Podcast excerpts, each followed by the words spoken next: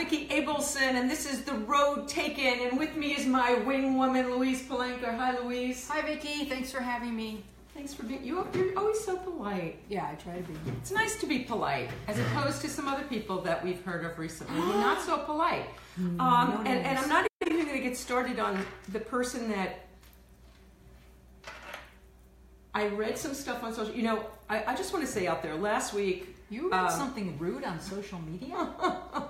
last week before the show, first of all, it was Valentine's Day. yes. Then there was the massacre last week. And you know, I purposefully didn't allow myself to read about it last week because if I would have, I would not have been able to go on the air and we would have had to talk about it the whole show because how could anything else be relevant when, when children are murdered? And it's like, but you know, we, we're here with a purpose and we had a guest and it would have been crazy to. So, you know, I, I kind of avoided it. But, you know, today, the man that is the idiot that is in that house that is white you know is now advocating that teachers should have concealed weapons. And i just want to say they're talking about doing these um, national walkouts the teachers are going to do national walkouts students are going to do national walkouts. I think we parents i mean my kids are now grown. Uh, shout out to my daughter samantha who was 20 yesterday. And my son harry abelson who's behind the camera for us today hi harry. Um, uh, they're not in they're in co- uh, samantha's in college now but I think parents should also, we all should should be at those walk out, walkouts. yeah. This is insane. But anyway, but this is not a political show, and there are people who are far more qualified to talk about that stuff than I am. You're you're you're qualified. I'm not. Um, this is not my area. I'm blonde, although not really. But anyway, but before we get into anything, I just want to say I went and I finally had my hair done, which I really needed. Yeah, cute. Yes, right? You didn't say anything till now, but I'm assuming Oh. that you meant you well, mean it. I walked in and you had broken glass and Harry's foot was cut and David was lost, so there were some other pressing There were concerns. there were other But issues. Your Okay. really cute. It, okay, so I just want to say, um, my hairdresser Nicole Venables of the Ruby Begonia Salon in Studio City. She does a ton of television shows. She's doing like a new Facebook Watch. She does like has she has so many shows. She does a lot of celebrities, but she also does me, and she also does regular people when she can fit them in. Because you're not She's- regular. She is amazing. I mean, it's not often, it's like never, almost never, that I walk out right after a haircut and I just had this done and like it. I love it. I love her. Um, so the Ruby Begonia Salon, check check her out. And I also, um, you know, our uh, our benefactor, our, our, our heart sponsor, our, Our other our heart mascot. sponsor, our is it our mascot? Rick Smokey is our mascot. I think we're his. I don't know, but anyway, Rick Smokey is is um, is uh, has a printing company called Quick Impressions in Chicago. And just because they're in Chicago, don't let that throw you because they ship everywhere, like here. Like he sent me tons of stuff to give out to the women. Remember, I used to give out swag every single month. Pads, calendars, tissue boxes. Now I have bookmarks and great business cards, and he does like all this kind of stuff and this kind of stuff. Anything you need. And the thing about Rick is that, and everybody at Quick Impressions, they're just such good people. He's making me business cards. He is. Yes. And he'll do. And, And I- and Dave. And, and I'm- I'm going to tell our guest tonight if he needs business cards. I mean, he just takes care of everybody we know. Um, he already- he told our guest Phil Rosenthal that he'll do any printing for Phil's charity for their foundation. He does tons of charitable stuff. He's an amazing guy. That's the kind of person you want to give your business to because first of all, he's going to give you a deep discount because you know us. But he's also like somebody that's going to take whatever money he gets and he's going to put it back into And, philanthropy. and also, you just want to know him because he's You awesome. do. He's so cool. Yeah. He's an excellent person. And speaking of excellent people, I, I want to give a shout out today. Um, I had, I, I'm in the process of um, doing some pitching and um, doing some and and looking to uh, to take us to a, a, a higher platform. Is that heaven? I don't know, but um, but anyway, I have people in my life. I have mentors that I had the benefit of. I got a phone call from Anson Williams at like eight o'clock in the morning before a meeting I had because he had an idea, another idea for me. Anson, I love you. He is like the smart. Do you remember when he was on our show and he was telling us all those stories about how he was he was like selling things at twelve and doing all these deals? So he tells me this other story. When he was nine, his uncle, I guess, So decided funny he wanted he, he wanted to make stationery with cartoon characters on it. Uh-huh. So we ended up like making all this stationery. He had like a whole garage full of stationery. and he couldn't sell it. And so he comes home one day and the garage is empty. And he walks into Anson and goes, Where's all the stationery? And Anson's nine. He says, I sold it. it's like, so like Anson says to me, you know, he says, I'm a shit actor. He said, I'm just a good marketer. I was able to position myself. He said, I'm done with acting. He's like writing a screenplay. He's got these alert drops that are like this amazing thing, saving lives. His uncle is like Heimlich of the Heimlich maneuver and gave it all. Anyway, Anson is amazing. It's a really, he- really popular maneuver. it's a, it's a He's very, done well with but it. Anson's alert drops were amazing. He's going to be on the Today Show. There was a whole article written about it. But but he's also like this generous spirit who um, is in my corner, supports me, always has great. He like came up with the the game changing idea for me. Um, uh, not the name. I came up with the name, but he came up with making it the name. I can't. It, we'll talk about it. But anyway, I love you, Anson, and also. I have Jeremy Stevens, um, my uh, uh, who I've met through Phil. Uh, I meet everybody through Phil. Phil is my lifeline, um, and um, Jeremy has just talked me through uh, life, everything about my life and business. So savvy, so fabulous. I love you, Jeremy. He's a little dizzy these days. He's having some vertigo, so he's my he's my dizzy he's my dizzy guy. Um, Ross Mark, I adore you. Ross, do you, have you met Ross yet? Just on Facebook. Okay, well, Ross is amazing. Ross was a producer on The Tonight Show, Chelsea Handler. He was at Sirius. He was Last Comic Standing. Um, he's amazing, and he's in my corner. He, he's like always like on watching our show and on the thread and Very like making comments. Very supportive, giving me ideas. And then there's um, my manager Mark Pariser, who's amazing, and who like talked me through rethinking what I was doing. I was going to go pitch like 12 projects at once. And he like, just go in with one, Vicki. Just pick the one.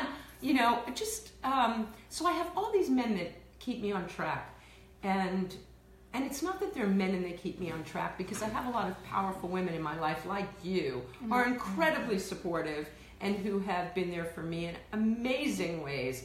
And I'm so grateful for the people in my life. Mentorship is a really important thing. And for those of you out there who have something to give, you know, I, I have writers' workshops and the Women Who Write group page, and we have women who write. And mentoring is so important, and not just for kids. It's important for us big people too. And for those of us that have something to give, and also just support in general um, and paying things forward.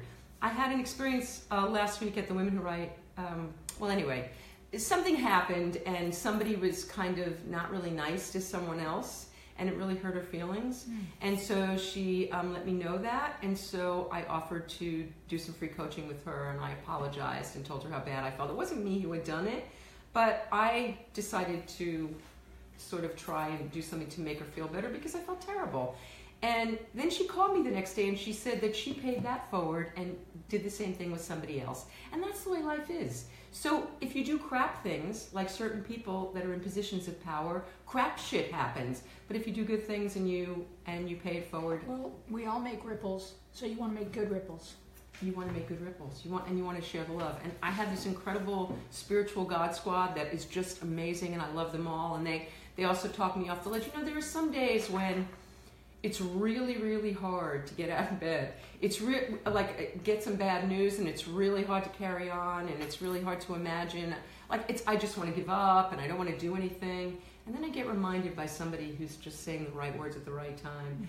And um, today is like astrologically this brilliant day of like great energy, like great things are going to happen. So maybe our guest tonight is going to be like a pivotal person for, He in our already, lives. he already is. He pretty much is, Yeah. right? He's a ma- well. We're going to get into those stories, but anyway. T- so Zoe Moon, my my zodi- my astrological guru, said, you know, today's like today's the, a money day today. Okay. So I didn't want to do anything when I got out of bed. I was like in a shit mood. I didn't want to do anything. I'm like, God damn it! I know today's supposed to be a good day. God, I don't want to waste this energy. So I listened to two, three Deepak meditations, Okay. and I spent the entire day sending all the emails I didn't want to send. Ah. And you know, I did it. I just did it. So suit up and show up and do it anyway. And have people that support you and that can encourage you to do it when you don't want to do it. You know what I did? I feel really good about it. What'd I, you do? um, I cut the tags out of the back of some new shirts, I'm really proud of so you, they won't be Easy. as scratchy. I don't call you Easy. It's weird when I call you So Easy. I really feel like I've I've just I've just cleaned up.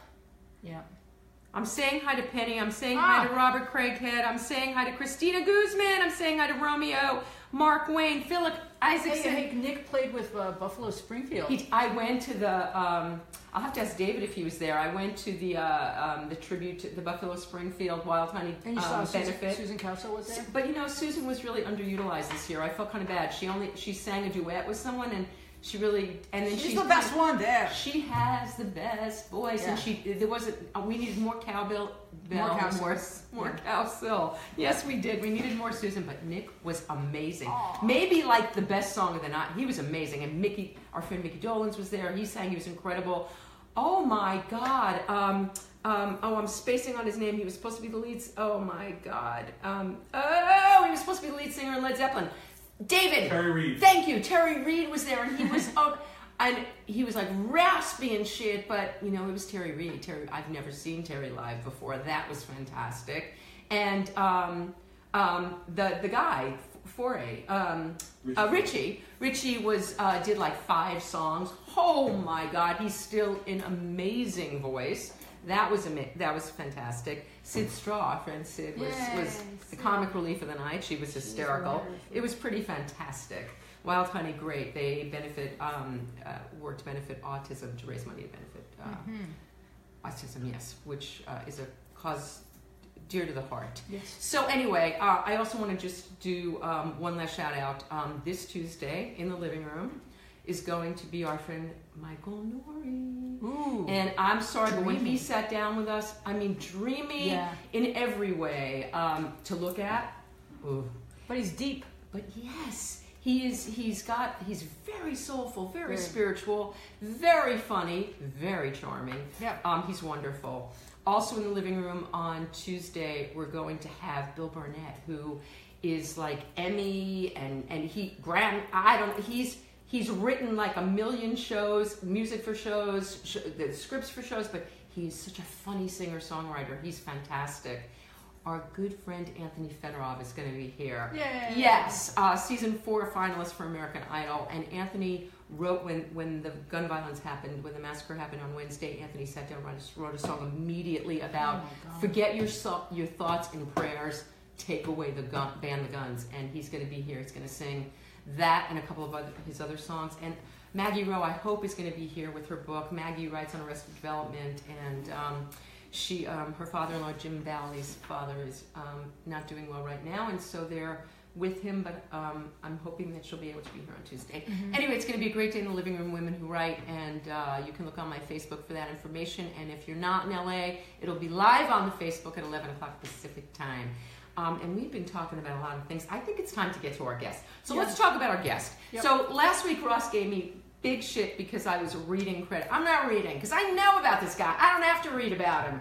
Okay, David Wild, contributing editor for Rolling Stone. He he's been on the cover of Rolling Stone. Okay, so it's not his picture, but he's written cover stories. Keith, more than his name, like his story, the story that he wrote, featured on the cover of Rolling Stone. Keith Richards, Johnny Depp. Um, I gave my book to Johnny Depp, but he knows Johnny Depp. He know if you go down David Wild's Twitter feed on any given day, the pictures of David with. Um, so today I asked him to please send me a few pictures of him with celebrities because I just wanted to do something silly. And in less than five minutes, I got a picture of him with John Travolta, a picture of him with Justin Timberlake. He knows Justin like really well. He oh, and David has written and produced the Grammy Awards for like ever, so he knows everybody. Bruno, everybody.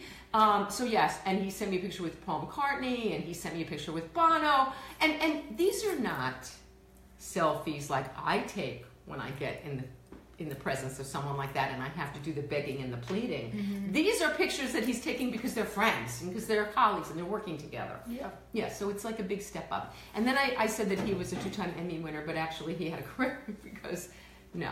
He said, "No, I didn't. I, I'm, I'm a, an Emmy loser." He's, he's very funny, which is what I, funny. I did not. Okay, so I know David Yeah. because our friend Phil Rosenthal, Also very funny.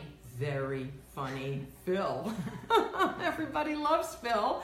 Um, Phil has those movie nights that we talked about when he was on our show. So I've met David at a number of, you know, I, I said a couple, no. I can't even count how many times at movie night I've seen David. And for some reason, I don't know why, we never really talked at those movie nights, which is crazy because now that we know each other, we will because our lives have intersected except he's successful. but um, we know a lot of the same people, and, and we've probably been on a lot of the same places. But he's been backstage, and I've been begging to get closer to the stage or fighting my way. His wife has a really good badge. His wife, She's and his wife gets good laminates. Laminate. We found out.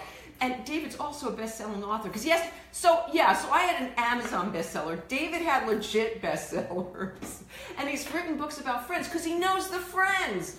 Oh my God. So anyway, we're gonna have David come on out and like Yeah, um, like eventually he'll be here. Right? like now, Okay. finally, like I'll shut up. You know, by the way, I just want to say last week, at this part of the show, Uh-huh. I'm supposed to talk, although it'd be nice if I let you say a couple of words now and then. It's it, it says Vicki Abelson's The Road Taken. Yeah, but you're, you're, It doesn't say in parentheses let Wheezy talk. but it's, but, but, but it is, I always say with Louise Palanker. And, and I'm very happy to have you with me. And I love when you do, David when I, oh, we're, we're going to bring David out in a second. I just want to say that last week I had been on a cleanse and I did not know it was giving me too much energy. And so I didn't shut up for like the first half of the show. So as soon as we bring, I've talked a lot right now, Uh-huh. but I've also had a little food. Ah. So now when I bring David out, I can ask questions and shut up. Mhm. So um, will you remind, will you like give me the high sign when it's time for me to shut up? Um, so right now, so without any further ado, let's welcome our guest tonight, David Wild. Woo! You thought you'd never get on camera. First of Oh, all- David. First of all, there was so much talk about Anson Williams. I want to talk about Donnie Most. I love Donnie. Donnie's done our Oh, show I too. don't know for Donnie. No. I, I really don't give a shit about either one of them. Uh, yeah, I mean, I told you he was Potsie, funny. Ralph the Mouth, it's like, it doesn't really matter to me. But I love them both equally. And I would like to talk about my hair squad, my glam squad. They've been working obviously for months just to get me ready. I'd like to thank the entire gang at the uh, homeless shelter that did my hair. Uh, yes. Okay, David. So um, I we we taught we we you already told us so many great stories that I don't even know where to begin can with you. The- all right. So before we get into like all the show busy stuff, I really want to know had. I love the fact that you know most of the time the people that we have on the show are people that are in front of the camera. They're the ones making the music. They're the ones that By definition, the people you have on the show are in front of the camera. Mm-hmm. That is a good point. Yes. But not only in front of our camera, but Oh, in front of all ca- other cameras, right? So they're they're actors, they're you know all of that kind of stuff, and they're What you mean is I'm not just a pretty face. You are not just a pretty face. Clearly. No, and, and, and it's really wonderful because because this show, I don't know if you know about the show. This show is called The Road Taken because I wanted to be here because I'm a woman who writes. I completely feel like fucked wait, up. wait, we're, we're I'm on having, the wrong show. No, you're coming back to Women Write. We're, we're having you back to Women Write because you qualify. You have Yeah. bestsellers, which we're going to talk about. But what I really want to know about is because you're because you've done a lot of the stuff that a lot of our viewers Yes. aspire to be successful at. You produce, you write, you've had bestsellers, you've been nominated for Emmy Awards, you know everybody. I've lost daytime Emmys, nighttime Emmys. Any time of the day, I'm losing Emmys. All right, so but I want to know about you, about David, about Yes. how how how Me your too. career. Okay, so you're a little kid. Where'd you grow up? Tenafly, New Jersey. Born in New York City. Okay. Grew up across the bridge in Tenafly, New Jersey. It's so sad when you end up going to Jersey. No, was was that good? Was that a good childhood? We don't have time for this. This is, this is uh, that's women who go to therapy. It's a different series entirely. Uh, you know what? I, uh, yeah, I, I'm not complaining. I'm not here to complain. Yes, it was a. I grew up uh, a poor, rich Jewish child. A poor. Ah, I like that. Were you privileged? Did you grow up privileged? I grew up pretty spoiled, Mhm. but you know, uh, but sort of like a split divorcing home where I went between a lot of affluence and a lot of sort of less affluence, Mm. and uh, but I found a lot of solace in music, which ended up being my road out of the non-ghetto. I love that. Okay, what was when you were a kid? What's the first thing you wanted to be when you grew up? The first thing I wanted to be was literally a writer for Rolling Stone. And I oh, can, stop! And I can tell you that the interesting thing was I went to a prep school in Connecticut when my Mhm. family blew up uh, as a sort of I was sort of you know uh, like airdropped in Connecticut a place called They didn't have airdrop back then. they did they? air, airdrop me to uh, Loomis Chaffee in Windsor, Connecticut, Yeah. and uh, years later I was back at the school a couple years after graduating and Mhm. ran into an old guy in my dorm and he goes, "So you're working at Rolling Stone?" And I went, "Yeah." He goes, "What?" I went, yeah. He goes, I was joking. Ah. You used to say in prep school that you were going to work at Rolling Stone, and I literally got my dream job. And I mean, just so lucky. And it was really because of a writer. It was because of a guy named who just had his 90th birthday, William Kennedy, who wrote Ironweed. Wow. Uh, was a visiting professor at Cornell, Mhm. and I was the Ooh, you were uh, Ivy League. lower Ivy, potted Ivy, the I, Ivy adjacent. Uh, Cornell's Ivy. I'm sorry. it's lesser. Ivy. No. It's like shitty dying Ivy. No, I love No. Cornell. Uh, but uh, what was your major at Cornell? I actually was in a program called the College Scholar Program. Wow. That was if you did well enough freshman year, Mhm. you could make up your own major. And my major I made up was uh, I called it arts, creative arts writing. I think it was. And I got very, very. I was the arts editor for the Cornell Daily Sun, which was a daily paper. Basically, I worked for the paper for four years and sort of took some classes and whatever I wanted in creative writing. But my big break was that William Kennedy was a visiting professor Mhm. the year before Ironweed came out, and he won the Pulitzer Prize. And he Oh was this God. writing professor who was the only professor I got very close to. He taught me everything I know about writing. Was a great supporter of mine.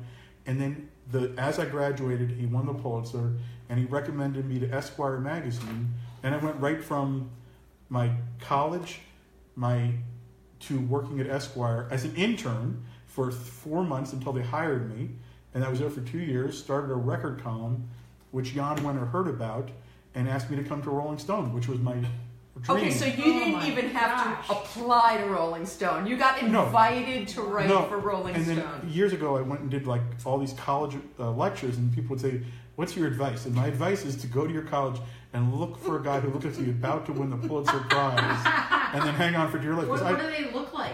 They look very smart, very very smart. They look like William Kennedy, who wrote Ironweed.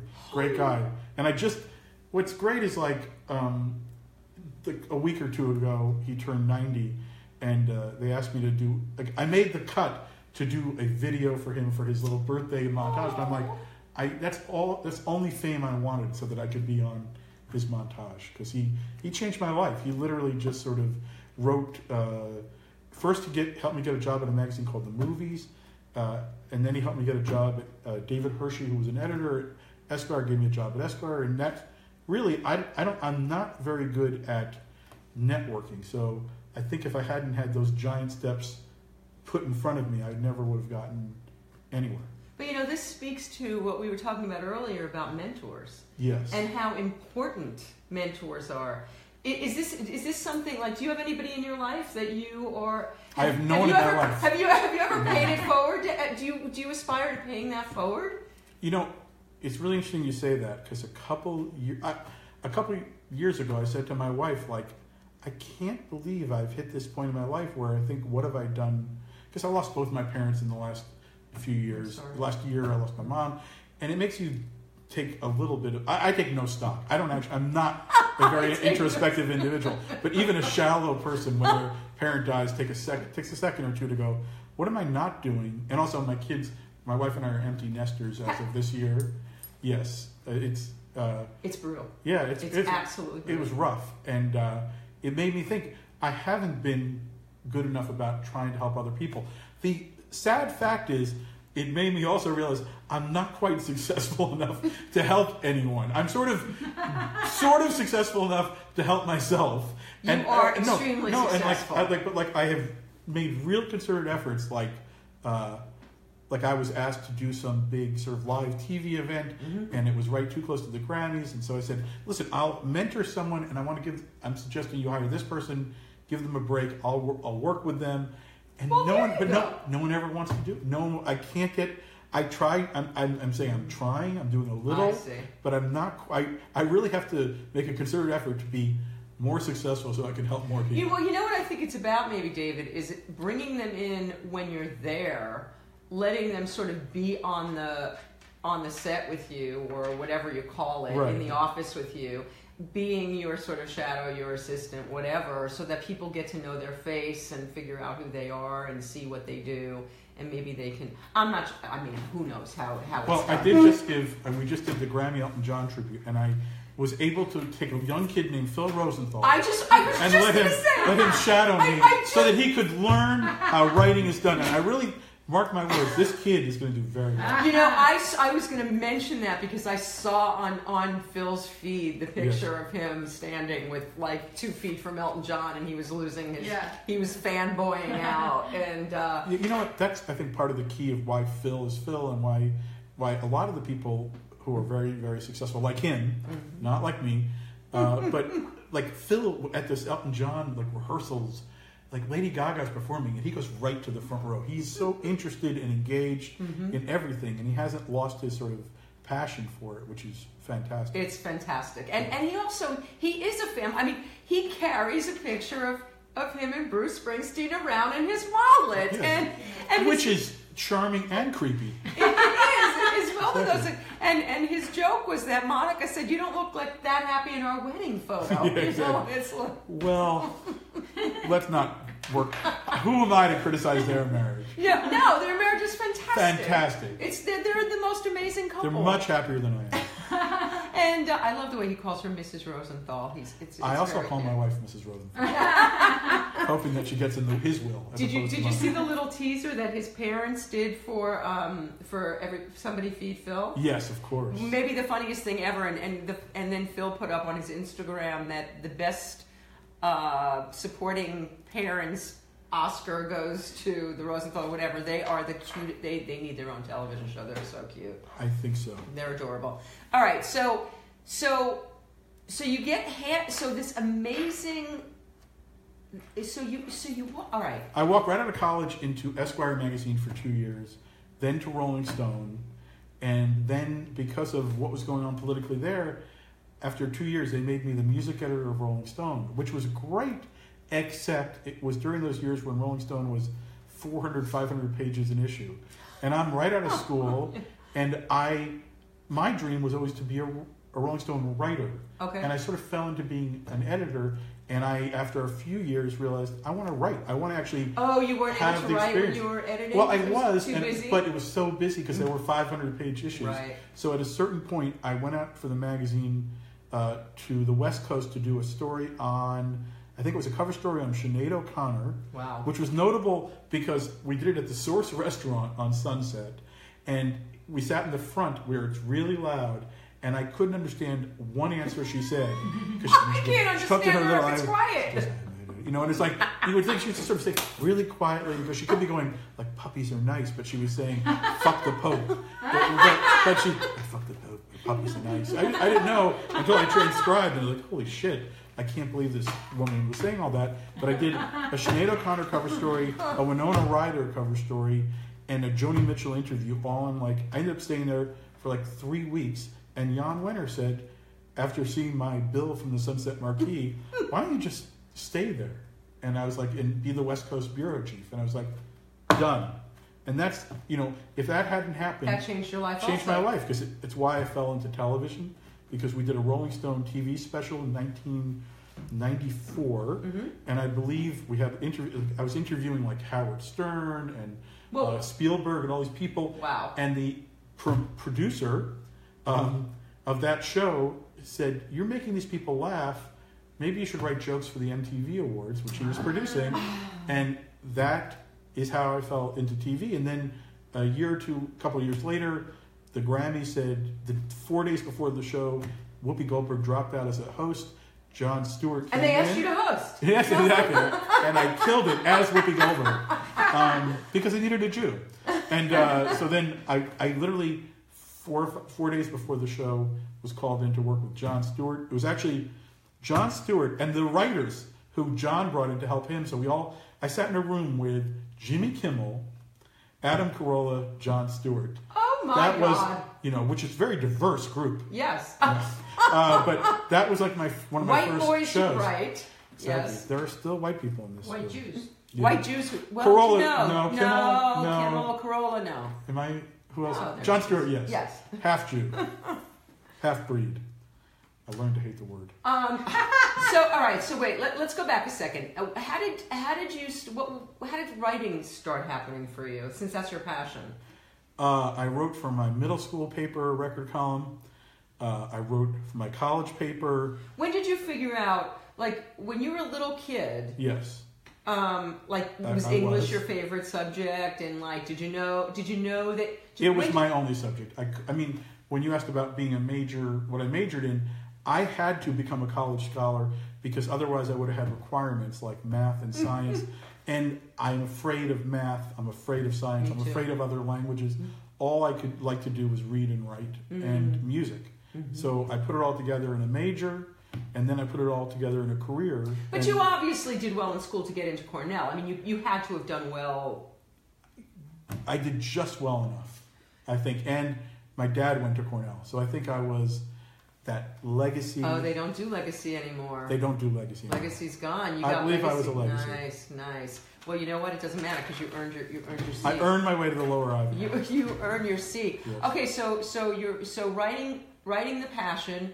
You are very funny, clearly. Very. Um, and so Tell- you get to wife. now you get to now be writing for the Grammys, writing. So um, and meeting your hero. So what is this like for you as this kid from New Jersey who is not only getting to write cover stories for Rolling Stone and being editor and the music editor and doing all of these incredible things and interviewing all these incredible people, but you're interviewing all these incredible people. Yeah, no, it's what's great is I feel like I've had this weird career that has allowed me to work with a lot of my heroes in a variety of ways because I got to know a lot of them as a journalist, mm-hmm. and then a lot of them have hired me to ah. work with them on their own projects, or I've worked with them on these events because my sort of weird world of show business mm-hmm. is events. So that like, you know, I was we were just in New York doing the Grammys in Madison Square Garden. The last time I worked in Madison Square Garden, I worked with the Pope uh, on his Madison okay, Square that's Garden. just a event. really weird credit. It's, Does, it's, she, does Sinead like this Pope? no, I think she might like him more. I loved him. I actually, would you remember when Sinead had the famous after she did Saturday Night Live and ripped up the picture of the Pope? She went to a Bob Dylan tribute and was booed off stage. yes. This is my Zelig like weird life. I was on the side of the stage talking to my late great friend, groomsman at my wedding, Howie Epstein from Tom Petty and the Heartbreakers. May he rest in peace. And Kris Kristofferson. And if you ever watch footage of what happened, Sinead was booed off stage and then went to seek comfort from three figures on the side of the stage. It was the two of us and Kris Kristofferson. Howie and I were of no use and fled the other direction. And Kris Kristofferson, being the romantic leading man, Rhodes Scholar genius, he like told her exactly the right thing and hugged her. He might have copped a feel. Who knows? It's Kris Kristofferson.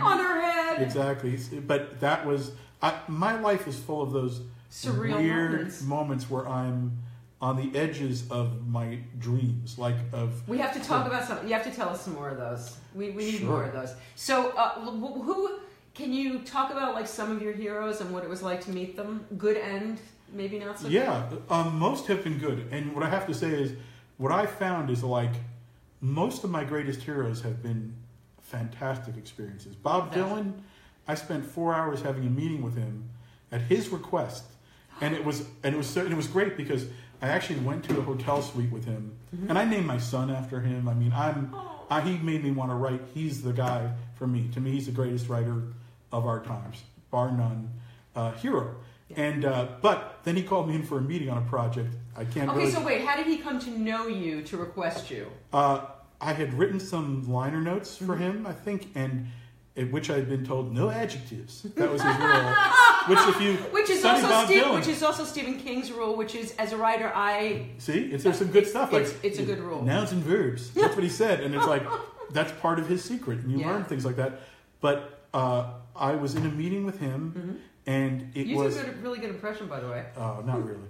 Uh, I did it to him. That's like Did you? at times because the thing is, there's a half an hour meeting where you can keep your shit together better. But if you're with someone for three hours, you end up letting your guard down. And at one point, he like, I made some joke to him about a movie he's in, a terrible movie with Rupert Everett called uh, Hard to Handle. Hard to Handle, I think it is.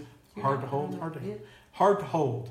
Okay. And uh, in any case, there's a fight scene in it, and it's the worst fight scene in history. Where Bob Dylan goes, "Hey!" and he tries to throw a punch at Rupert Everett because they're fighting over Fiona, the heavy metal, the chick rocker of the 80s or Bob's a romantic figure in this movie. it's like a love triangle. It's a terrible movie. Wow. But I, I was saying this to him, and I Uh-huh. went. I realized I'm doing to the guy, and he, you know, he took it, which was amazing. And I just like little certain things. Like I remember when I was leaving. I mean, I'll tell you the weird thing is in the middle of that meeting. This is how surreal my weird life can get. is I had a, I realized I had a call with Kevin Spacey. Which was a time when now I'm not having many calls with Kevin Spacey. Nobody Uh, is. But he was hosting a show, a tribute to John Lennon. That was right after 9 11. Mm-hmm. And uh, I had to actually say to Bob Dylan, Can I have 10 minutes to call Kevin Spacey? And I do remember very vividly going to the you bedroom. live. You live quite a life. Exactly. I went to the bedroom and called him, and I said, Kevin, I really have to call you back. Uh, but I'm in, he goes, Why? I go, I'm in a meeting with Bob Dylan. And he went, I guess that's pretty good. but I will say this, and I, I, I only know my dealings with Kevin, but Right. I will say that the one moment I'll never forget from that is, and I haven't said this, but what the hell? Uh, at one point, I just said, I'll just tell you that for this Lennon show, my idea is that you first this number begins and then you come out. And he goes, David, I'm never coming out. and I went, holy shit, I guess he just did. Uh, but that That's was uh, hysterical. no, yeah, then I went back to Bob Dylan Mm-hmm. and had a meeting. And oh, all I can tell you is I learned a lot just from the meeting. I realized real geniuses are non-linear. Like, or there is a, a certain Ah. type of genius who, like, we had a great meeting, Uh huh. but I had to go home and be home for five hours before I processed how he was thinking because he was not. It was he's he's genius and I'm not, and I had to catch up, sort of, and maybe I'm, to the extent that I caught up. I really only sort of interpreted what he was telling me for like five hours later. And but I do remember as I was leaving, he uh, he goes, "You got boys now." You know, I go, "Yeah, yeah." He goes, "Let me get him some cookies." And he called down, and he was in a hotel in Los Angeles where he lives, but because he's Bob Dylan, and uh, he ordered and ordered like black and white cookies The best. and wrapped them in a hotel napkin. And I was like, I love Bob Dylan because he's not only the greatest writer of all time, but he also is a nice old Jewish guy who's going to order cookies for you to bring home to your kid. That's like, the that's sweetest the- thing. I know like, people you who know. like bring their kids over to his house to play with his grandkids, and he opens the door himself, and like he brings people. Yeah, he does that stuff. But again, like my weird life, because let's make this about me. Well, it is yeah, about no, no, you. No, this it's is fine. this is But your. Sh- I'm home one night with my wife, and uh, Jakob Dylan calls, who I know, and a great guy. And Jakob calls and goes, I'm getting a doctorate. I need a joke. And like he's literally on the side of the stage at some Midwestern university about to get a doctorate. And I was like, okay, say, uh, you know, as a Jewish man, I have to tell you that this is a big night for me because uh, my parents wanted me to become a doctor, but unfortunately I wasn't smart enough, so I had to go into the family business. and I said, only you can tell this joke. And I, he told me it killed at the Midwestern University, I where they'd the never fact heard a that he could call you and you could come up with that on the spot. That's pretty great. That's uh, my wife says I'm not good, but I'm quick. Although she said that in a different context. That's that's like really uh, that's very impressive. That's very impressive. something. Well, it's why you get to, it's why you write the Grammy Awards and why you're writing the Independent Spirits uh, currently, and it's why you, you get paid the big bucks to do this stuff. That's why I get paid the modest bucks. Yeah. So all right. So um, and why you modest you're modest about it all. So okay. So Dylan. So the the Oh, lesson for you asked me Dylan. heroes, yes. So Dylan taught me a little bit. Just Okay, so wait. So the lesson from Dylan, adjectives, anything else you can share with us that you got from Dylan that day that you took with you? I Do you just remember? I mean, one thing that was amazing to me Yeah. was he was just coming from an interview with Rolling Stone. And he went, he walked in, and I'll, I don't know if he'd like this, but he said, the first thing he said to me is, ah, David, fucking interviews. And it was such an insight into, I've spent my whole previous life, first part of my life, doing interviews. Right. And what journalists should fucking know Mm-hmm. is that that's what these icons say because they've done a million of them. Of and what I took from that is don't ask the same question. Because I'm sorry, what Bob actually said, and I call him Bob because I have no right to. Uh, Bob said what he said was fucking interviews. Still asking me why, still asking me why I went electric. How interesting. and I'm like, oh my god, like, and that's I've thought about that every time because I still interview people in different contexts, and I am interviewed, Mm-hmm. Right. and that's the rule. Don't ask the question you know they've heard a million times. Find a way to ask it I a new asked way. it, I asked David like what his favorite who his heroes. No, no, that I've was good. been asked that like no, no one ever talks to me. No, but I mean, I'll tell you, I, I, it, another legend who I Mhm. love is Neil Young, Mhm. and I was once sent out by VH1 to interview him for like it's like they were doing three rockumentaries, and he was going to all of them, and they said I'll give you three hours to do all of them, and then I got there and it was like, okay, you have a half an hour to do all I of them. I can't imagine anybody who hates that stuff more than No, Neil Young. Neil Young hates it more than anyone. And So- like anyone, oh, no, right? No, he feels this is he quit Buffalo Springfield. Yeah. He went to see because he, the camera steals your soul. but on top of that, Yeah. I'm told okay, you have three hours. It's only half an hour, and then VH1 sends me some last minute email or letter or Pony Express saying you must ask him about his children. Because the bridge shows, which he you know was doing back then, Mhm. and I was like, "Oh my God, I'm going. This guy's going to walk out of the interview." And I thought about it, and this is for people who want to talk about in interviewing. If that's something Right. you're interested in, I thought, how the fuck am I going to ask Neil Young, who hates being interviewed, to exploit his kids? And I, I said I can't do it. And then I realized I can only do it if it's a question a I want to know and a question he would want to speak to. Mhm. So I just said, let me ask you a question. What have your kids taught you? which he went. From, this is a guy who's like a hostile witness in, in like like Dylan. These are guys who don't like to talk. Right, He lit up because he was not being asked something in the negative. right. He was being asked something positive that he had learned from them. It was different. It's like that's the whole trick is you have to find.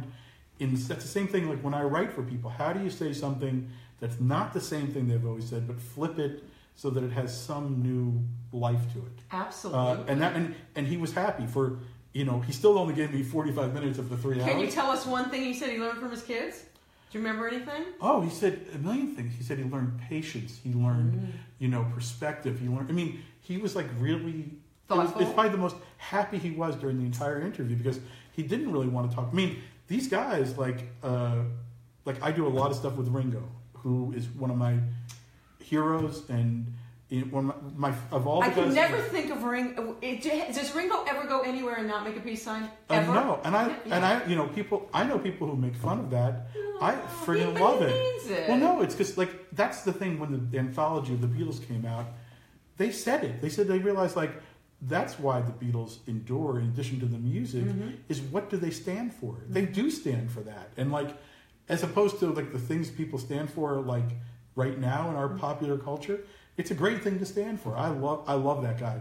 Uh, but like someone like him, he I, I like I go around with every album to his house and interview him so that he doesn't have to do a million interviews, so that he can send these out like online. And it's like I I, I feel honored to do that. Can you imagine you're the guy that Ringo calls to do the interview to say, David, this is. I love th- This is. I, I mean, it's, Can I touch yeah. you? I'm like, this is amazing. yes. I, exactly. This, no, this is this is. I, I, I, I hope you reflect for a moment.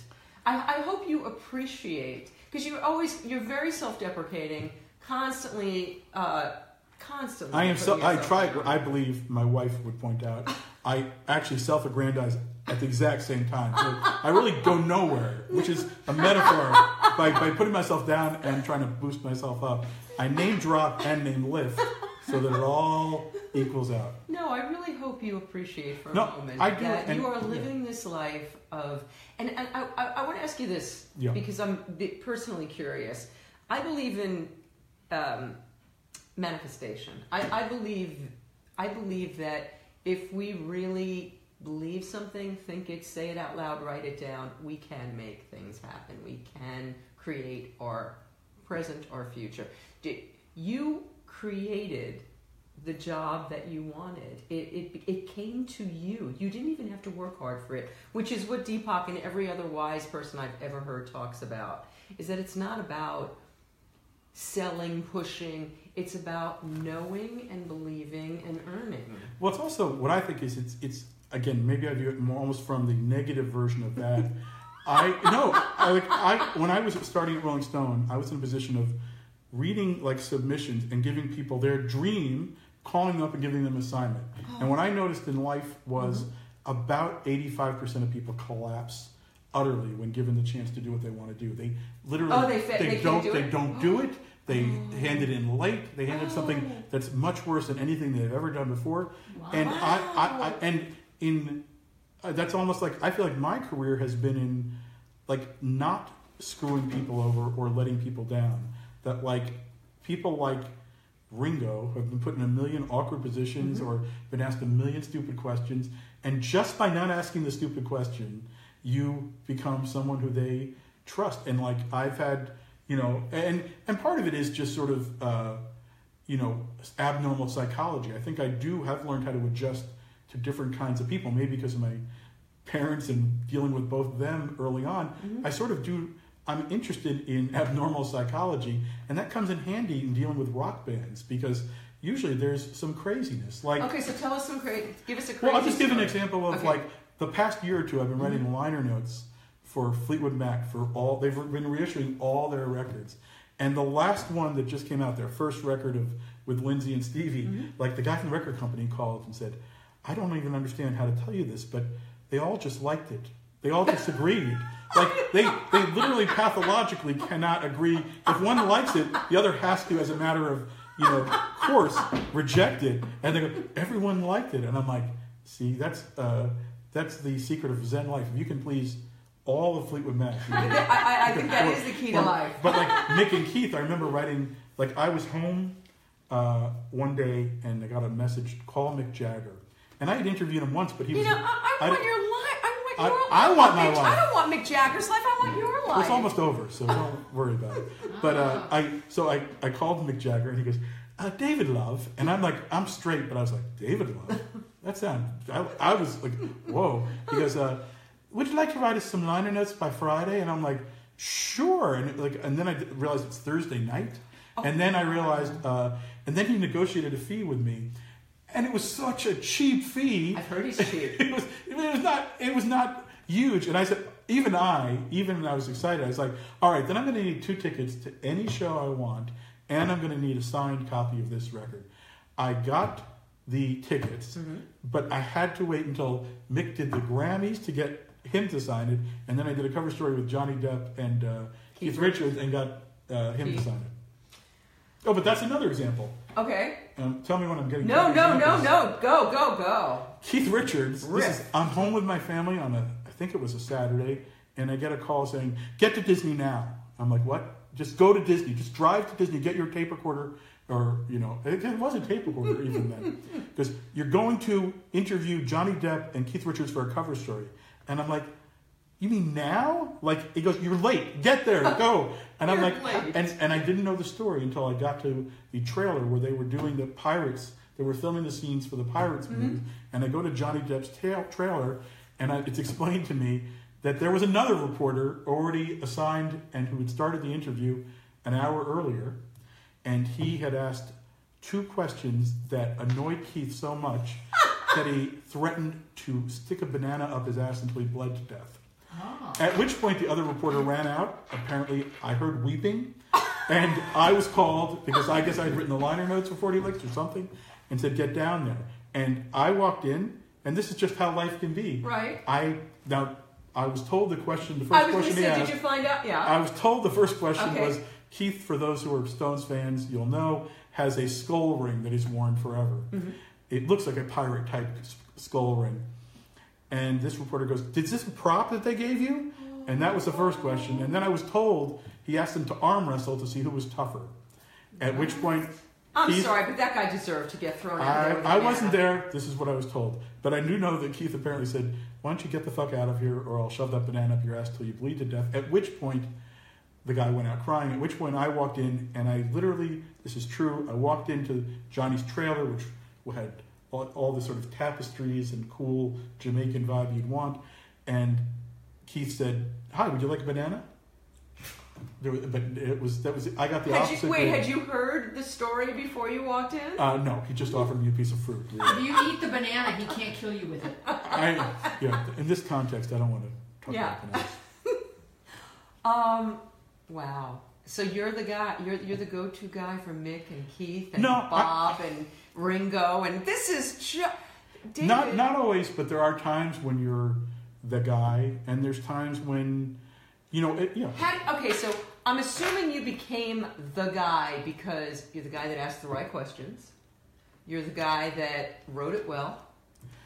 Um, what? And I'm, I'm assuming there's personality stuff as well because it can't just be right. Well, some personality, like one thing that I remember very well was uh, uh, Steven Tyler from Mhm. Aerosmith once said to me after I had done a cover story with them, he goes, "You know why I like you?" And I said, "No." He goes, "Because you know I'm the rock star." And he had said that they dealt with a lot of writers who, in their head, they it was about them. And he goes, "I think you know it's about you." And I think, truth to be told, I don't know if I was a great Rolling Stone writer, if I am a great profilist. I think my love for music sometimes made me a little too reverential. When I started, eventually Rolling Stone asked me to write about TV too, and I was a little more. I don't love TV like I love music, so I was probably a little better writing about TV because I could mock it. And I music is so special to me. I don't tend to mock it. I Wait, to, let's talk about that for a second. Where did that Yeah. start for you, David? the music. The passion, yeah. Um, With who? Was it Beatles? I mean, what? no, what I missed. it? it. I'm. You know, what's funny is like You're too young. Uh, I missed.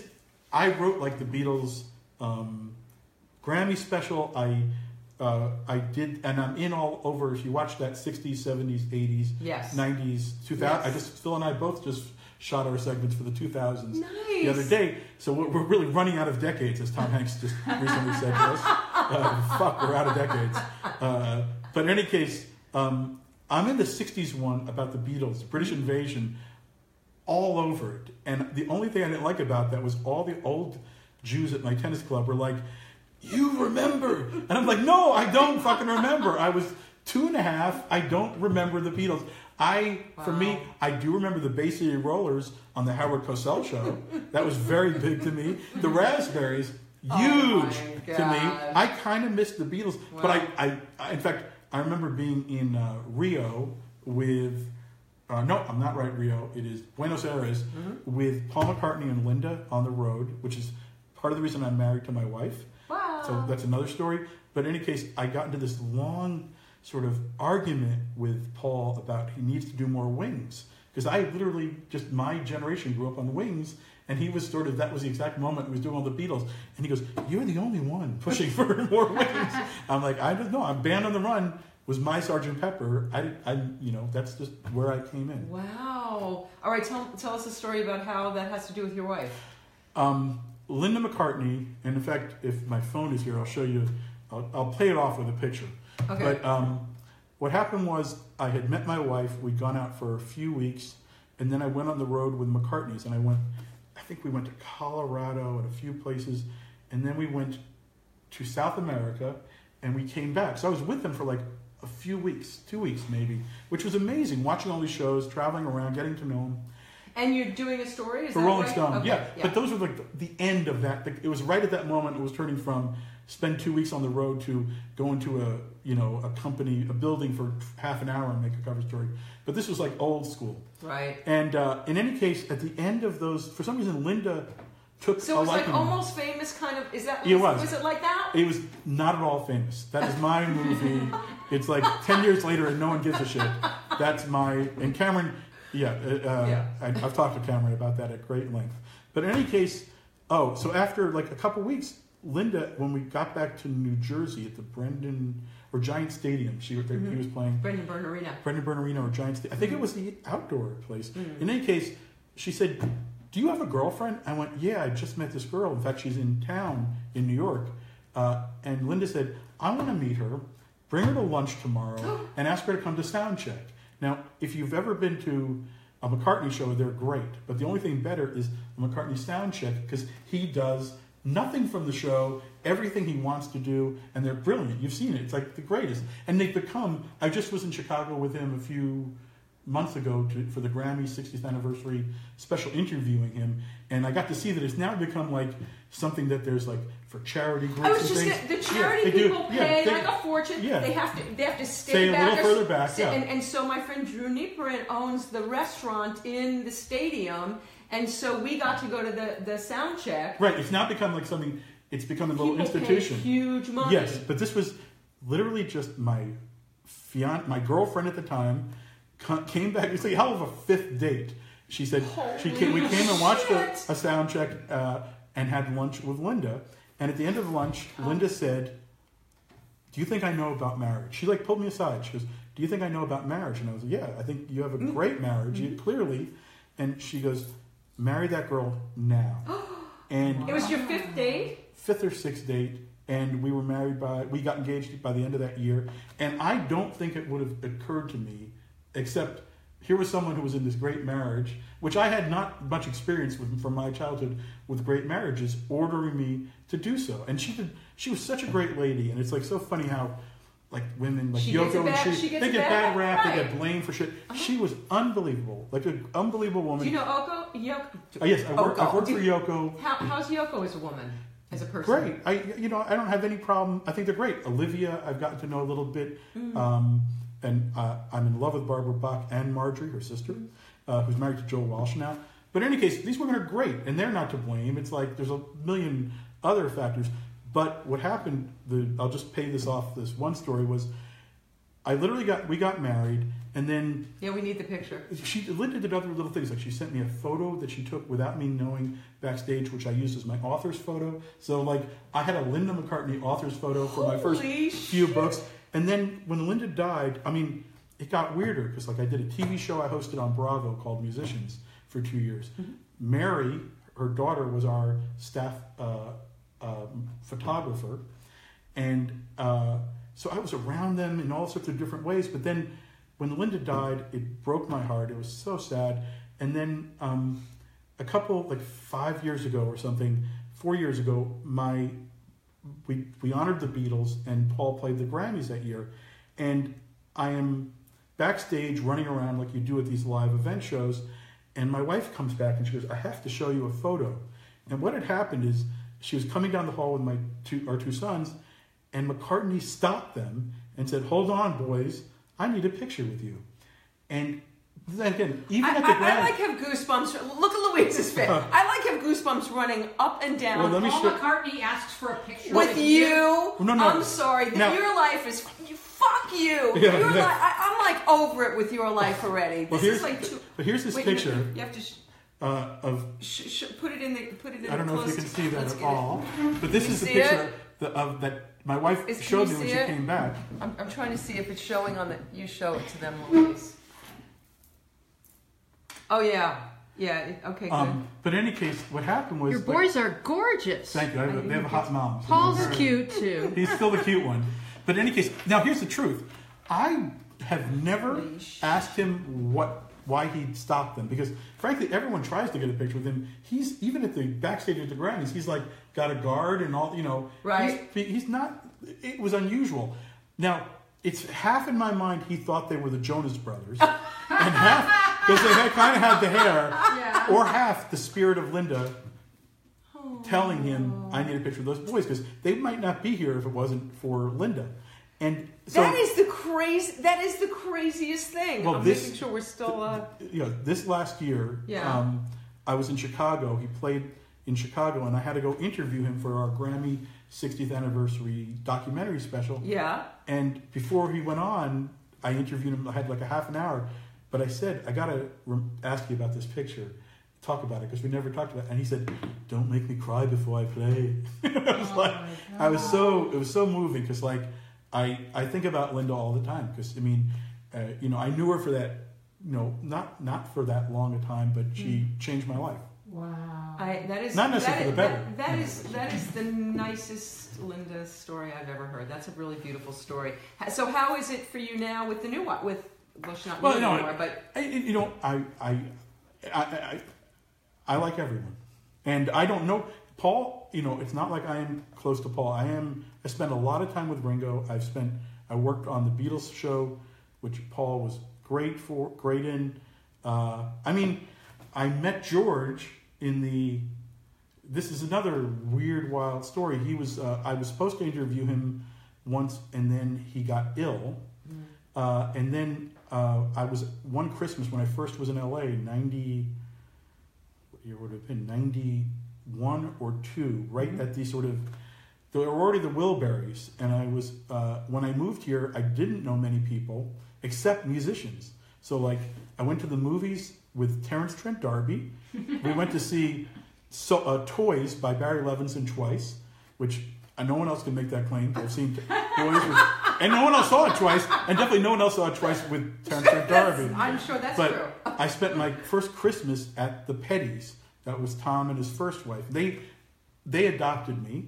Uh, I, for- I, I, I'm really, I, I am not a jealous person. I'm having a really hard time. I'm jealous of me on this story. But uh, in any case, uh, so I go over to the, I figure it's going to be a massive party. And I was told it was a gift exchange. And in the gift exchange, I got Tom. So I went to Larry Edmunds bookshop or whatever it's called on, on Hollywood. Yes. And I bought a Carl loves that bookstore. Beatles Life magazine from that, you know, and I had it like framed cheaply, you know, not, not an expensive framing.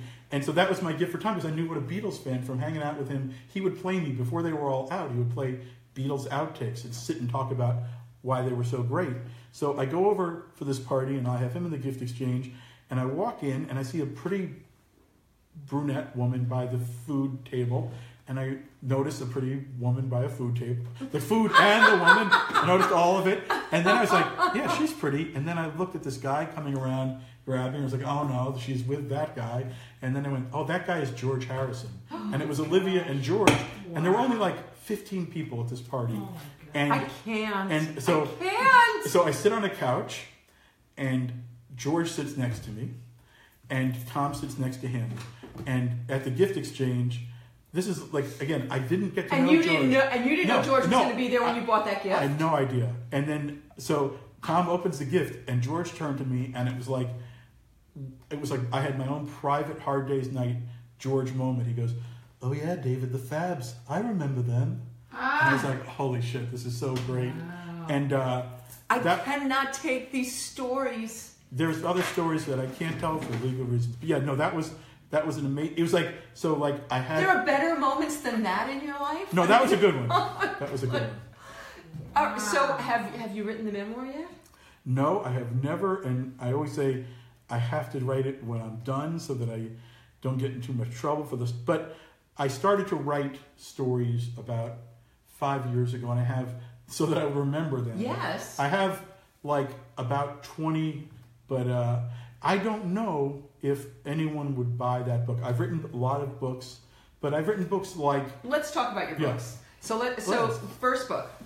First book was I was at Esquire for two months, and uh, a guy named Paul Slansky, who you might know, was a writer in New York and out here now, friend of good friend of Carrie Fisher's, uh, and he did some books. But he was approached to write a Woody Allen quiz book uh, because he had done a, in Esquire like a Woody Allen quiz. Oh right. This was back when you could Woody Allen was still laughing matter. you could do a Woody Allen quiz book and not get arrested. And I did. So he was approached to do it And it. sell a few copies, which you couldn't do now. Right, Yeah. exactly, because people bought books. But what happened was they offered him such an insulting money. Well, and I'm also not to. because people liked Woody then. Yes. Yeah. Well- yeah. So he was offered like an insulting amount of amount of money. Because I would never do the book for that amount, but this guy might. And so I wrote in a day or two a Woody Allen quiz book called Woody Allen: A Short and Erotic Quiz Book. My agent was Melanie Jackson, who was married to Thomas Pynchon, who was a super elegant literary editor, uh, sorry, edit, literary agent who had no idea what kind of low pop culture crap I was doing. Was totally amused. In fact, years later, when I called her and I said, "The cast of Friends uh, and the producers want me to write their official book," she goes, "That's lovely. What's a friend?" so I knew I should switch that to maybe someone who is like, "It's lovely you have friends, David." She didn't, she didn't get it at all. Uh, but what happened was, yeah, I did the that book, which just was a very entry level way to learn how a book is done, and then I did a cover story on Friends that the first season when Warner Brothers made a deal to do a book, the cast said, "We'll only do it if that guy does it." I did it, and it became a huge bestseller. I went around colleges for two years lecturing about Friends and its cultural impact. Then we had kids, and I probably didn't watch a lot of Friends. Mm-hmm. And then, the, when the show was ending, the cast did the same thing, and they said, "We'll only do it if that guy does it." They offered me the same amount of money, and I said no. And then they had to way give me much more money, and said I said yes. And it was the greatest thing ever because that was again for a book author. I am not that successful a book author, but I have had the moment where uh, Oprah. The, I wrote the book and it came out the night after the last show. It was like this weird, unique kind of release. There was a magazine version that you could buy in a grocery store. There was a hardcover edition, and it all came out the morning after the last episode, which I was the only writer on the set for, so that I had an exclusive kind of thing.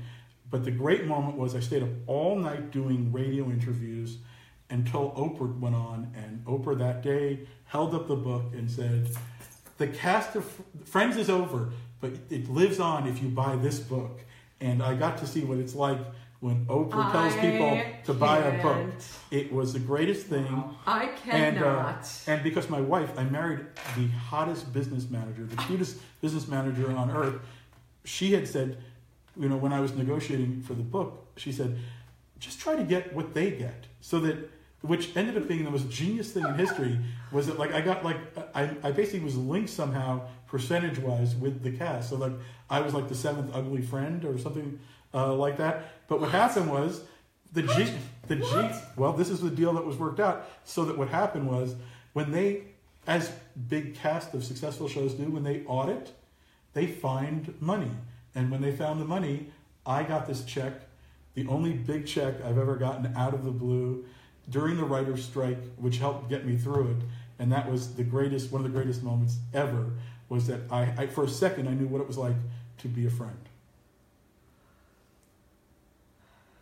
You've you've you've about you've oh, you've about rendered me speed. These stories are too sick for words. All right, and I, I want to stay on the happy. Like I, I don't want to take anybody down, but so maybe we don't mention names or anything. But is there are there any gigs that have been particularly horrible, stressful, horrific? Well, there's a story that I had was so an interview that was so tough hmm. that Rolling Stone one time made me sort of write the story of what happened. It's with another one of my heroes. Like we're talking about Dylan, like my heroes. I'm just a victim of my childhood. Hmm. Stevie Wonder, Neil Young, Bob Dylan, you know those guys. Van Morrison is another one of those guys, and Van Morrison put me through hell. Uh, I got.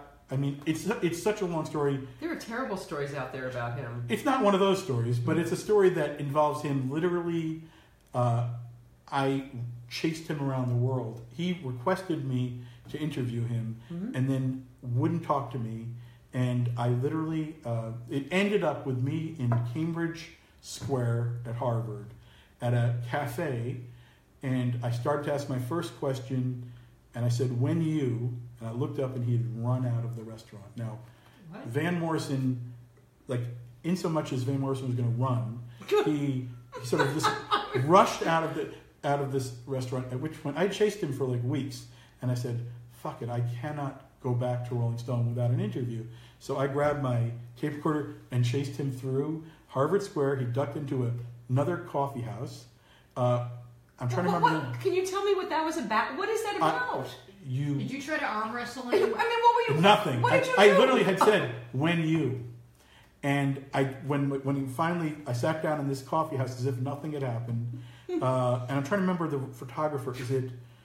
It's the guy who It's took the Tracy story. Chapman cover st- uh, Mm. photo. Uh, not Herb Ritts. It was um, Wow. no, not Herb Ritts. I have to Okay. look it up. But there's a, the famous Tracy Chapman album cover guy. Great photographer. He was also. Nick Rock, no, No. my friend. Not um, what's his name? Um, to look it up. oh God. Oh, okay. But he was a very great photographer. He was supposed to take the picture. He chased me, chasing Van.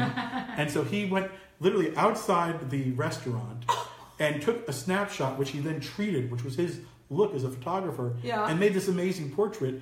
And I said, acted like nothing was wrong, and said, Van, I had a list of like 100 questions. Henry Dill. No. No, No. I, you know, Oh, I, okay. we'll look it up. Okay. But in any case, uh, I started to ask, I, and I normally don't even prepare it to that extent, but I had a hundred questions written down. I said, "When you?" He goes, "I don't talk about my personal life." And I went, "Okay." On the album, he goes, "I don't talk about my records." And I went, "Okay." There's the hundred questions, all fucking gone. And I said, "Again, this is where you have to try to figure out what are you going Right. to do." I said, "Can you tell me why you don't want to talk to me?" and that was great because he wanted to talk to me about why he didn't want to talk to me. He ah. wanted to talk to me about what he hated about the process, mm-hmm. and it was fantastic because it was utterly sincere. And I, it's like one of these things where you realize, oh yeah, you know how most people in an interview situation kiss your ass in an artificial way and act like they like you more than they do. This was the opposite. He was totally giving me truth to the point where I remember then, because the minute I got got him to talk about why he didn't want to talk to me, mm-hmm. he was off and running for an hour. He gave me a really pretty good talk. And one of the things I remember asking was like, I said, for me, your music is like a religious experience. It's there's a spiritual component. And he goes, Yeah, sometimes it is. Sometimes it's just a fucking gig. And I realized that's the same thing Bob Dylan was telling me, like mm-hmm. when he said the thing about going electric. It's like these guys, you we're so busy projecting onto these people all the bullshit that we bring to them.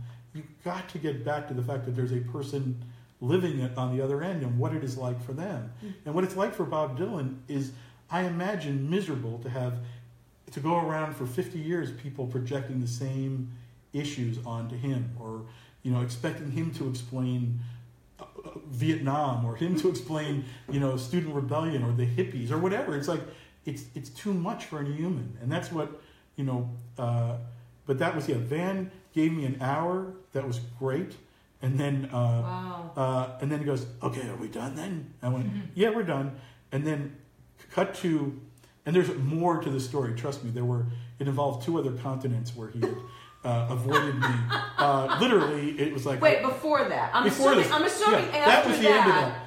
After that, the irony is, so there was a manager I was dealing with through Mhm. all of that, who died soon after that, and I'm sure none of this helped. Uh, but the next manager replaced him for his next record. I think a couple years later, it was a record called "Hymns to the Silence," and he was putting out a special edition. And I got this call going. Uh, Van wanted to know if you would write liner notes for uh, uh, the special edition. I said, "Sure, but you can you ask me. Can I ask you why me?" He goes, "Yeah." He said you guys got along well, and I'm like, "Wow, that's getting along well." Yeah. Wow. Uh, and and I've talked to him since then, and it's been great, you know. But it's uh, yeah, it's again, it's abnormal psychology. But if they were normal, you know, he'd write like, uh, you know, it wouldn't be Van Morrison. All right. So how about how does that experience uh, translate to like writing for like the Grammy Awards, where you're dealing with all kinds of personalities, all kinds of levels of articulation? Well, I think what it is, yeah, I think what it is is I whatever my failings were as a journalist, Mhm. I don't know if I, as a rock journalist, had the strongest of voices. I think I had a knowledge of music, Mhm. But what I am, am is acutely aware of other voices. Despite the fact that I haven't stopped talking, I am a good listener when it comes No, to no, no. no, No, but when it comes to people, I know what they sound like. And my first, one of the first shows I ever wrote was a, I forget what it was, like a People's Choice Awards. I was asked to write, and the first award was by Jeff Foxworthy, and he was giving out an award for best reality show, which was a new concept. Mhm. And so I wrote him like five jokes. You know, you might be a reality star. Dot dot dot dot. You might be you might be a reality star based on his like you know if you're Right. right. And he went, and I remember very vividly. He goes, Mhm. I got to tell you, everyone tries to write redneck joke for me, Right. and they're fucking horrible. He Yeah. goes, these are good. Uh-uh. And and uh, and again, I remember like the next thing For I Jeff Foxworthy to say that you're writing in his voice well, Yeah. that's a no, compliment. and that's no, but that's the whole thing That's in my second part of my career is Mhm. I write well for other voices because I like other voices. I really appreciate like, you know, if it's uh, you know, LL Cool J or if it's it was Kevin Spacey or if whether it was Brad Paisley and Carrie Underwood. I've written the CMAs for the last uh, 16 years, and you know, it was Vince Gill first, and then it was Brooks and Dunn, and then it's Carolyn and Brad Paisley, and you realize you have to. I don't write for my voice, and I think a lot of comedians who get into this really are only in love with their own voice. Mhm. And I'm not a comedian who's in love with my own voice, although I write a lot of comedy. I'm in love with other people's voices, so that like I listen, I try to listen and be sensitive to who they are, and then figure out how do you make that work. Like with Brad and Carrie, who are fantastic hosts together with this great chemistry. After the first year, Brad has said this to me. He goes, "I was listening to them, and they have this like brother sister like teasing thing Uh-huh. going on." And I went, I think you guys are Sonny and Cher. And I said, I think, Brad, I think you're the dumb one. and he's a super bright guy. They're both really bright. But I said, no, I think for the context of this, Uh-huh. you have to be this annoying little brother who's saying stupid shit, and she has to put you in your place and then also get caught up in your stupidity too. And that's sort of this dynamic that you find, but you have to be sensitive to what works for other people's voices. And that's, I think that's, yeah, I, I've fallen into this. Most people fall into it are comedians who are hired to write a few jokes. But Have I- you ever done stand up? I well, the funny thing is, I was just talking about this with uh, Phil the other day because um, I I I have been hired to do a lot of events at comedy festivals, and I will interview or MC things. And like for instance, and I did with the inside the writers' room with Raymond was like the second thing. The first thing I ever did was a reunion of Swingers, the movie Swingers, at the Aspen Comedy Fest. And I remember having to. They said just go out, tell a few jokes, and then bring them out. And I've written jokes for people. That's I do it all the time, but mm-hmm. not usually for me. Usually, I have talented people Right. to write for. And I never, I'll never forget. That was the first time I ever had to really do it. And I walked out at the Aspen Comedy Festival, and I think I was doing it because Vince Vaughn was told by Jennifer Aniston, who I'd worked with on the Friends thing, that I would be good to do this. Mm-hmm. So I walk out, and the front row is my wife, the scariest person to me, in terms of because I don't want to flop in front of her. But she obviously, she definitely is your best She's audience. not a fan. Uh, and no, and, and she's super funny, and my kids call her the funny one, which is very painful. But it was my wife, Mm-hmm. Jennifer Aniston, Dave Chappelle, who was in the middle of that moment when he sort of was disappearing, Yes. but he showed up at the Aspen Comedy Festival. I think Ben Stiller, like this was Oh the front row, and I'm like, and I had three or four jokes to tell, and I remember wanting to throw up. And I, I, the first joke was like something like, because in Swingers there's a big line, uh, "You're so money and you don't even know it." Mm-hmm. Like I just, it's like Aspen, you're so money and you really fucking know it, or something. but I could barely get the, I, and I knew it was a good It's a first good- line, It's a good joke. but. I fucking, it was so hard to say it. But I got through that, Uh huh. and oh my god, I just and I just dealt with Chappelle at the Grammys, and there's another story. But uh, in any case, so then um, I went on the road with Phil, and I was the host MC for that, and I told the same four jokes Uh-huh. to, before I brought everyone out, and they were they're also brilliantly funny. It didn't matter, but I got laughs every time until we got to the Montreal Comedy Festival when we were put in after like a dating show. Uh, what was that big book? Uh, like he's just not that into you. Uh huh. So we had an audience of women who were dealing with emotional relationship issues, and it was 5 p.m. on a Friday, and everyone wanted to go get drunk at a party. And I walked out and I told my same stupid jokes that got a laugh in every place, and nothing. And I remember, like, I think the first thing I said was, "Hello, I'm David, and I'm your opening Jew." And always, they always, even anti-Semites would laugh at the word Jew because they hate Jews, but nothing. And so I said, "Oh my God!" And then I brought out Phil and Lew Schneider Uh-huh. and Tom Cal, you know, uh, T- uh, Tom uh, Caltabiano. Cal yeah. And I looked at them, and Lew and Tom and the stand-ups were loving it. They had this look of like, because they told their jokes and nothing. It's like we had never, we've been to like 30 shows that were killing, and we were bombing, and I'm like dying, and these comedians were like, oh no, this is what we do. It's Yeah, like you dig in, yeah. you dig in, and you turn them, and that makes it great. And I watched them; they just wouldn't let the audience go, and then by the end, it was great. But it was really an education because Wow. I'm the guy who sits on the back, you know, backstage, and if something bombs, I'm like, well, they blew it. You know, it's like I can blame someone else, but it's, it's that's another part of my education is having to be the guy on stage occasionally is good. It it, it teaches you how It's hard humility, it is. yes. It really it's a humbling thing, Mhm. and I need a humbling thing. Uh, so tell us. Uh, we're gonna we're gonna wrap in a minute, but tell us the. no, no, the, I'm gonna keep telling Tell. I, I'm, I could I could sit here and listen to these stories. All, you you are you are speaking to me, boy. I am your audience. Um, so tell us your Dave your other Dave Chappelle story. Oh no, well this is it's not a big story other than I love Dave Chappelle. Mhm. I think I wrote for him once right around that same moment for the Grammys and Mhm. introducing the worst Sly Stone tribute in history. There was some crazy story with Sly Stone. But in any case, I didn't know him well, but I'm a fan. I just Mhm. think he's a genius. I love comedy. And one of the things, um, one of the ways I'm getting through my wife and I, our empty nest is I've been going to stand up comedy all the time. Mhm. Like, and I used to love it. And then when you're kids, it's like that's just it's just one thing that got cut out of my schedule. Mhm. But now I go all the time. I'm a, Nice. I'm a- and I'm a very good audience, which I find a lot of again, like a lot of comedians are terrible. That's they they yes. hate to go and they won't laugh and they other don't people. laugh. They don't give it up. I laugh. I love it. So, but in any case, my our kids are now old enough. They love comedy. In fact, I, I appeared at the San Francisco Sketch Fest doing some, a, uh, a thing two years ago. My son went with me, and when you're out, when you're talent at a sketch fest, they said you can have ticket. Anyone who's a talent, you can get two tickets to any show you want.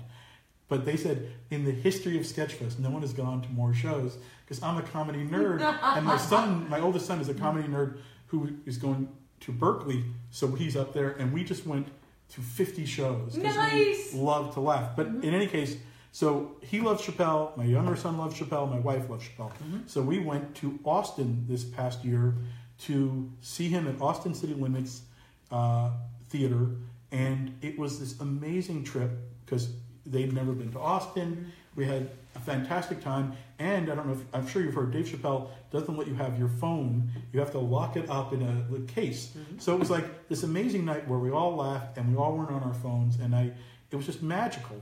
And so uh, when Dave was at the Grammys this year, he appeared with Kendrick, and then uh, I worked with him. He was presenting the Rap Award. Uh, I was talking to him when we were like on the stage, and I said, "I got to tell you, my wife and I, we made a family vacation out of your show, and it was, uh, it was so magnificent to spend that much time laughing with your kids without looking at a phone, whatever." And he got sort of teary-eyed, and I got teary-eyed, and I told my wife this story. So the next day, uh, it's the Grammys, and she comes in. She because she comes every year. That's, she doesn't really come to a lot of the shows I do, but she loves the Grammys. And so I go backstage, and even I, in my selfie madness at Wild About Music on Twitter, I would not ask Dave Chappelle for that exact phone reason. I would never have thought to ask him for a picture because it's like I just talked to him about Right, his right. phone. I'm not asking for a picture. I go back, and my wife is back in my little room with the prompter where I rehearse with people. And Dave Chappelle literally goes, David, we were looking for you. We got to get a picture. And I just said, this world is effing crazy. Where, like, the guy I just praised for not ever wanting to have the phone, you know, was like, you know, so I love, especially, I don't really love the picture with me because they look they look much happier together than I do. But I have another picture with just the two of them. They look very happy. David, I I literally could sit here and talk to you all night and listen All right. to every story, and I I am going to encourage you to write that memoir because I want to read it, and I know a lot of people are going to want to read it. You've got inc- you've led, you are leading, the life of so many of our dreams. I mean, it's just an extraordinary life you're And living. it's I- not just a story, but you, you're funny, so it's going to be a funny book. hysterical. And all, I I just, I really hope you're cherishing how amazing this life is that you have created for you. You have created your your reality. I believe that. But the coolest part is, I have to say, now having kids old enough, because they were sort of grew up around it, not quite knowing. Like, I'll tell one last story. Yes, I tell do it. The most amazing moment, I think, of all these stories, the one that I always think about, because, and it involves my youngest son, Mhm. Alec. And, uh, um, Who's he named after? uh, well, that's an interesting question. I wanted to name him Miles after Miles Davis, but Miles Wild, my wife said sounded terrible. So Miles uh, Wild. uh, not good. I, I got his second. I got his middle name Scott for F. Scott Fitzgerald, who is a writer I love. After, not he's not Bob Dylan, but he was very good. but in any case, so when he was little, when he was like 4 Mhm. and my older son was six, um, Ringo was playing Universal Amphitheater, and called and said you should bring your family. Brought my family, but I didn't know that, and I wanted to educate them about the Beatles, but they were young, so first I made the terrible mistake of taking them to the silent movie theater to go see Yellow Submarine, forgetting it's a friggin' drug movie. You know, it's like an acid trip, and it kind of freaked them out. And so we got home, and I showed them the Rutles, and because I said this is like about the Beatles, sort of. Mm-hmm. The next day, Ringo invites us to the show. Well, I knew that we were going, Mhm. but we got there, and I did not know Ringo was going to invite us back before the show because with little kids, we were going to leave Yeah, during yeah. the show. But right before the show, someone comes back and says, "Ringo would like to see you." I bring, I walk them into the dressing room, and Ringo looks at my little one. He goes, You're way too young to know who I am. And my Alec said to him, Yeah, I know who you, you are. You're a Rutle, right? At which point he goes, Unfortunately, I wasn't that lucky, son. and so then, so that's that was a great moment to me anyway. But then, cut to about seven years later, Ringo's having a party, his birthday party at um, Capitol Studios, Mm-hmm. and uh, there's a lunch after in the studio, and I have a friend who's supposed to go, but they back out. So Alec, my son, goes with me. We walk in, and Ringo sees him, and this is this is sums up my whole weird life to me. Ringo went up to him and goes, "Oh my God, I need this boy for a minute." He takes him by the hand and goes over and brings him over to Eric Idle, and he goes, "Tell him what you said to me when you met me." Oh And my I thought, Stop! and I thought, and I said, my son hates the story because I tell it all the time. But I go, if a Beatle had walked my walked me over to go to a guy from Monty Python to quote something I said, my head would have exploded at that age because that's literally the epicenter of everything I love in my life is comedy, music, and there it is in one fell swoop. That's how weird my life has been. That is crazy. You have rendered me speechless. No one has My head ever. hurts. My head hurts. No one has ever rendered me. I, I can't even breathe from this whole experience. like I'm at that that time when you left Dylan and you had to go spend five hours processing what he said to you. That's what I'm going to have to do after this show because I cannot even believe this story because you just talked about every one of my heroes. So I just I apologize. I, I, my head is going to explode. This is this is the most fun I think I've had doing this. I thank you so much for doing this, David. My pleasure. Um, Talking about me is very, very fun for me. it well, it was very fun for, Fun me, for me, too. too. It was it was fun for us too. Thank you so much. And for Thank those you. of you out there, I hope uh, it had to be fun for you too. And and speaking of fun, next week Paul Provenza is going to be here, and He's uh, fun. and Yeah. he's and he's also fun. So there's going to be more fun. So Louise, thank you so much. David, thank you so Thank you. much. Um, I loved every minute of this, and uh, and thank you all. We'll see you next week.